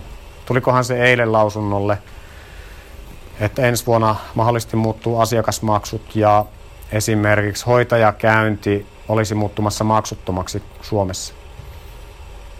Kainuussahan se tarkoittaa parannusta. Meillä on hoitajamaksu käytössä – mikä on ristiriitasta sen takia, että meillä on Suomen sairaan väestöpaikoin. Me peritään sitä sairaammalta väestöltä kaikki mahdolliset maksut, mitä mahdollista. Ja sitten esimerkiksi Helsingin kaupungissa, jossa väestö ei ole niin sairasta, niin terveyskeskuksen käyttö ei maksa mitään. Tässä on minusta semmoinen, niin kuin, ei ihan kohtaa vielä, että miksi näin, mutta kyllä siihen varmaan monta hyvää syytä on. kommenttina tähän, että meillä on varmaan Suomen halvimmat lääkäri, siis niin Suomen, niin Suomen halvimmat lääkärin käyntimaksut, kun tällä hetkellä lääkärin kautta, hoitajien kautta pyöritetään sitä lääkäriasiaa, niin tuota, eli tämä hoitajan maksut tällä hetkellä, niin meidän käytännössä, mutta varmaan sitten Suomen halvimmat. Joo. Otellaan, että tuleeko laki voimaan. Se, se saattaa vielä elää tuossa, mutta tämmöinen mitä pikaisesti katoin sitä ää, lakiluonnosta, niin pisti silmään. Sitten nostan tota, ihan akateemisesta mielenkiinnosta tämmöisen mm, vaikuttavuusperusteisen ohjauksen ja johtamisen sote-palveluissa. Lupasin, että olen siellä yläilmoissa tämän aamupäivän, niin tämä on sitä yläilman asiaa. Tässä on poimittu tota, tuommoisesta Leskelän ynnä muiden teoksesta maakuntien ohjausmallit, että kuinka tulisi tätä mm, maakuntaa ohjata. Ja se julkaisu tutkii sitten sairaanhoitopiirien ohjaamista ja siellä on paljon semmoista, joka, jos sanotaan, että on tämä fyysinen taso, että millä tasolla me olemme, ja sitten on tämä metafyysinen tai metataso, että helpottaa esimiehiä, kun ymmärtää, että mitä siellä niin kuin yläpilvessä tapahtuu ja miksi asiat menevät niin kuin ne menevät. Eli tässä maakunnan ohjausmallissa vaikuttavuutta tavoitellaan näiden ohjausmallien kehittämisen osalta kehittämällä muun muassa omistaja- ja konserniohjausta. Sitten normiohjaus on yksi kehittämis- tai ohjausmalli, tulos-, talous- ja resurssiohjaus, sopimusohjaus ja informaatioohjaus. Ja näistä viidestä eri ohjausmallista muodostuu niin kuin kokonaisuus. Ja voisi mieltää niin, että jos ne on harkitusti ja hyvin tehty ne ohjausmallit, niin, niin silloin ei synny tota, hirveästi ristiriitoja. Ja kun edellä mainitsi, että tänä armon vuonna 2020 meillä Kainuun sotessa on tota, tietyllä tapaa johtajuuskriisi, on yhtymähallituksen ja, ja johtajan luottamus kyseenalaistettu, niin siellä joka vuosittaiseen talousarvioprosessiin liittyvänä tämmöisenä jännitteenä ja ristiriitana on ohjausmallihaasteita. Eli meillä on käytännössä tavoitteet osin vastakkaisia. Meidän omistajakunnat haluavat pääsääntöisesti mahdollisimman korkean laadun, mahdollisimman pienin kustannuksin. Ja jos sitten mietitään tuottajaa, kainuusotea, niin mehän haluamme sitten tuottaa mahdollisimman vähän palveluja ja mahdollisimman tota, pienin kustannuksin. Ja jos me olisimme osakeyhtiö, niin me tavoittelisimme vielä liikevoittoa, eli meidän pitäisi saada tietty niin kuin kate sille, että me tätä pumppua pyöritämme.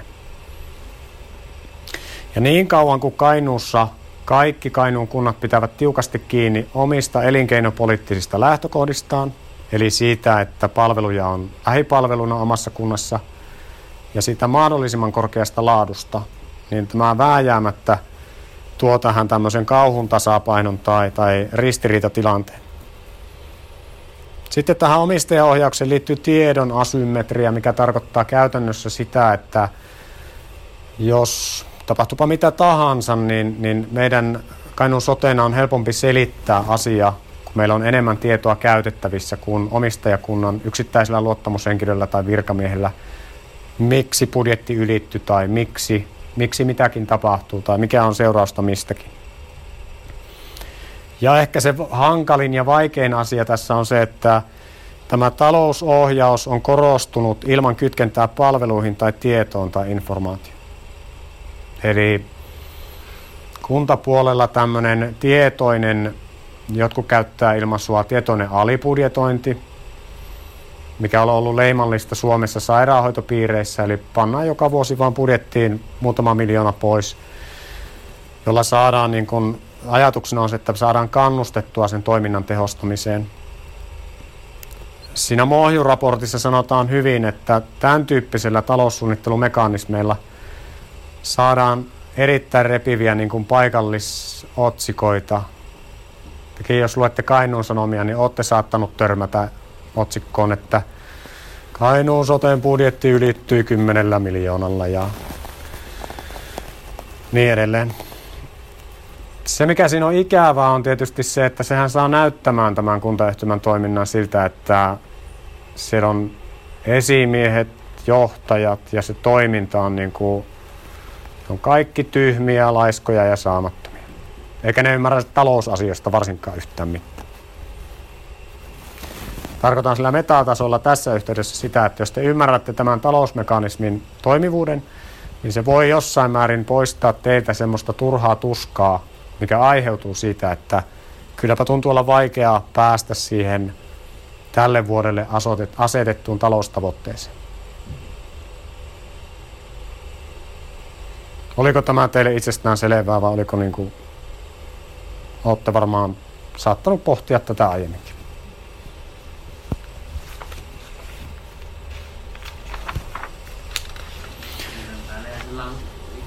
lannistaa sitä niin kuin ikinä, että niin kuin vähän siis turhauttaa, että niin se kuisti on. E, se lannistaa silloin, jos me annamme sen lannistaa. Nyt se pitäisi kääntää niin päin, että, että oli se raami, oli se tavoite miten kova tahansa. Sehän yksityisellä puolella toimii niin päin, että koko homma perustuu niin kuin jatkuvaan kasvuun. Liikevaihdon kasvattamiseen, liikevoiton kasvattamiseen, omistajien omaisuuden maksimointiin. Se on minusta yhtä raadollinen mekanismi kuntapuolella. Koko ajan pitäisi pystyä tehokkaammin toimimaan niin, että raha menee entistä vähemmän. Se, mistä jännite tulee, on tietysti se, että ei viime vuosikymmeninä lainsäätäjä Suomessa ole halunnut purkaa yhtään mitään velvoitetta, mikä liittyy sosiaali- ja terveydenhuoltoon. Me rakennamme Suomessa koko ajan parempaa, maailman parasta sosiaali- ja terveydenhuollon palvelujärjestelmää ja siihen liittyvää niin kuin sosiaaliturvaa. Ja on sanottu, että tämä meidän malli on vähiten epäonnistunut. Me on saatu tällä yhteiskuntarauha. Kenenkään ei tarvitse ostaa aseita sen vuoksi, että pelottaa, että joku yöllä tunkeutuu kotiin. Me on saavutettu tällä semmoisia innovaatioita, mistä voi vaan niin kuin haaveilla maailmalla.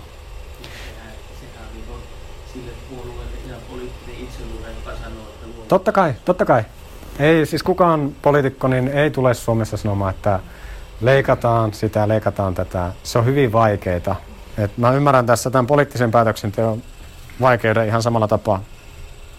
Hei, tota, jos nämä maakunnan ohjausmallit kiinnostaa, niin mulla on sitten siellä muistiinpanopuolella paljon niin kun lisää tietoa, että nyt jos kävin liian nopeasti läpi tai aihe kiinnostaa, niin, niin sieltä löytyy sitten lisäsettiä. Ja koska meillä on viisi minuuttia aikaa ennen seuraavaa ruokataukoa, niin tota, puhun tässä pienen hetken digitalisaatiosta ja säästöpotentiaalista. Eli nyt ajatus siitä, että mistä Kainuun sotessa voisi säästää. Tämä on semmoinen lämminhenkinen keskustelu, mitä voi aina käydä kotipiirissä ja lähikuppilassa ja työyhteisössä, että mistä ne miljoonasäästöt sitten voisi niin syntyä, kun aina pitää säästää. Yksi semmoinen merkittävä säästöpotentiaali, ympärivuorokautisen palvelutarpeen ehkäisy ja avomuotoinen palvelu kaikissa palvelukokonaisuuksissa, kaikissa ikäryhmissä. Tämähän on itsestään selvää, kun sitä rupeaa miettimään, että mitä paremmin ihmiset pärjäävät ilman sosiaali- ja terveydenhuoltoa. On se naapuriapu, onpa se ystävä, joka poistaa yksinäisyyttä, onpa se isovanhempi, joka auttaa lastenlasten hoidossa, tai sitten siellä palvelujärjestelmän sisällä onpa se tuettu asuminen sen sijaan, että ihminen on jatkuvan toisen ihmisen valvonnan alla, niin on aina kokonaistaloudellisesti edullisempaa. Ja sitten toinen, mihin on liitetty hyvin suuri säästöpotentiaali, liittyy siihen digitalisaatioon. Eli miten avomuotoisia palveluita voidaan kehittää, kustannusvaikuttavuutta lisätä ja miten korvata palveluja tota, vähentämällä resursseja. Oletteko käyttäneet näitä pikakassoja kajanilaisissa super- tai hypermarketeissa? Täällä on ainakin City Marketista löytyy ja sitten löytyy Prismasta nämä pikakassat. Ja pikakassojen historiaan liittyy semmoinen yksityiskohta, että se mies, joka kehitti ensimmäisen pikakassan maailmassa, niin vihaa pikakassoja. Tai hän vihaa sitä toteutusta, miten ne on tehty. Onko joku sitä mieltä, että Prisman pikakassa on parempi kuin Sittarin pikakassa Kajanissa? Tämä oli tämmöinen asenteellinen kysymys, koska jos te menette Prismaan ja te menette City Markettiin ja ostatte täysin samat ruokaostokset, niin tulette huomaamaan, että siinä Prisman pikakassassa te teette enemmän käytännön toimenpiteitä. Koska se on suunniteltu niin, että te joudutte lastaamaan ne tavarat erikseen siihen punnintatasolle, jotta kauppias tai osuuskauppa, eli te kaikki, jotka olette asiakasomistajia, niin voitte olla varmoja siitä, että sieltä Prismasta ei kukkaan siinä pikakassalla ainakaan varasta yhtään mitään. Oletteko te miettinyt tämmöistä asiaa, kun olette siellä käynyt? Senhän voisi teknologian näkökulmasta toteuttaa niin, että tai maailmalla on jo semmoisia kauppoja, että ihminen menee kauppaan, hän lataa tavarat kasseihinsa ja poistuu kaupasta. Hän ei asioi missään vaiheessa ihmisen kanssa. Ja nyt tämän digitalisaation osalta se pääviesti, minkä haluan teille sanoa, on se, että älkää toistako niitä teidän arkityöhön liittyviä ajattelumalleja siinä, kun kehitätte digitaalisia palveluja tai mietitte digitaalisia toimintamalleja. Tämä Prisma-esimerkki on kärjistys siitä, että siinä on haluttu toisintaa tai varmistaa semmoiset käytännön maailmaan ja käytännön työhön tällä hetkellä kaupassa asiointiin liittyvät asiat, jotka rohkealla teknologian käyttöönotolla olisi mahdollista poistaa kokonaan.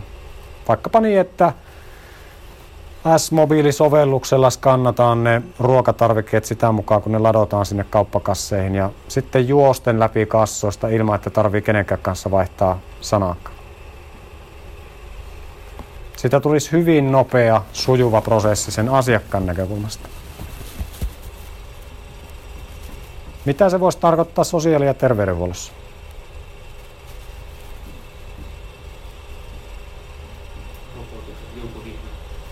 Rokotukset liukuhihnalla ja, ja sitten kun se digitalisaatio menee eteenpäin, niin se on sen tyyppisiä, mistä nyt on niitä ensimmäisiä tavallaan vinkkeitä olemassa. Eli on olemassa muun muassa ää, Applen älykello, joka tunnistaa sen, että ihminen kaatuu. Se herjaa käyttäjää siitä, että nyt on sydämessä rytmihäiriö, hakeudu hoitoon. Ja sitten kun me tehdään, kehitetään sähköistä asiointia, niin mieluusti niin, että pakotetaan ihminen tekemään kaikki se, minkä hän pystyy, ilman että sitä niin kuin me jotenkin kontrolloimme välissä. Periaatteessa mahdollistamme ihmiset hoitamaan asiansa mieluusti niin, että siinä ei sosiaali- ja terveydenhuollon ammattilaista tarvita lainkaan. Ja se viime kädessä kyseenalaistaa sen meidän perinteisen ajattelutavan, että olemmeko me jotenkin samalla tasolla katsomassa ihmistä asiakasta ongelminen, pulmineen, terveys vaivoineen, vaan katsommeko me häntä niin kuin ylhäältä tai jotenkin alhaalta ja luotammeko me siihen, että hän on riittävän kyvykäs hoitamaan sitten omat asiansa teknologia-avusteisesti. No niin, nyt olemme tota, vähän reilun tunnin puhuneet. Strategian jalkauttaminen käytännössä ei ole vielä toteutunut. Ehkä siinä määrin. Onko ollut mielenkiintoista? Nyt saa nostaa käpälän, jos on tämä asia täyttynyt. Ja onko ollut vielä vertaisoppimista? Sitä ei ole vielä. Eli nämä kaksi asiaa täyttyy sitten, kun tuota, no ehkä pienesti tuota vertaisoppimista. Kun palaamme, aikataulu taisi olla niin, että 12 12 jatkamme. Tervetuloa mukaan ja hyvää ruokataukoa.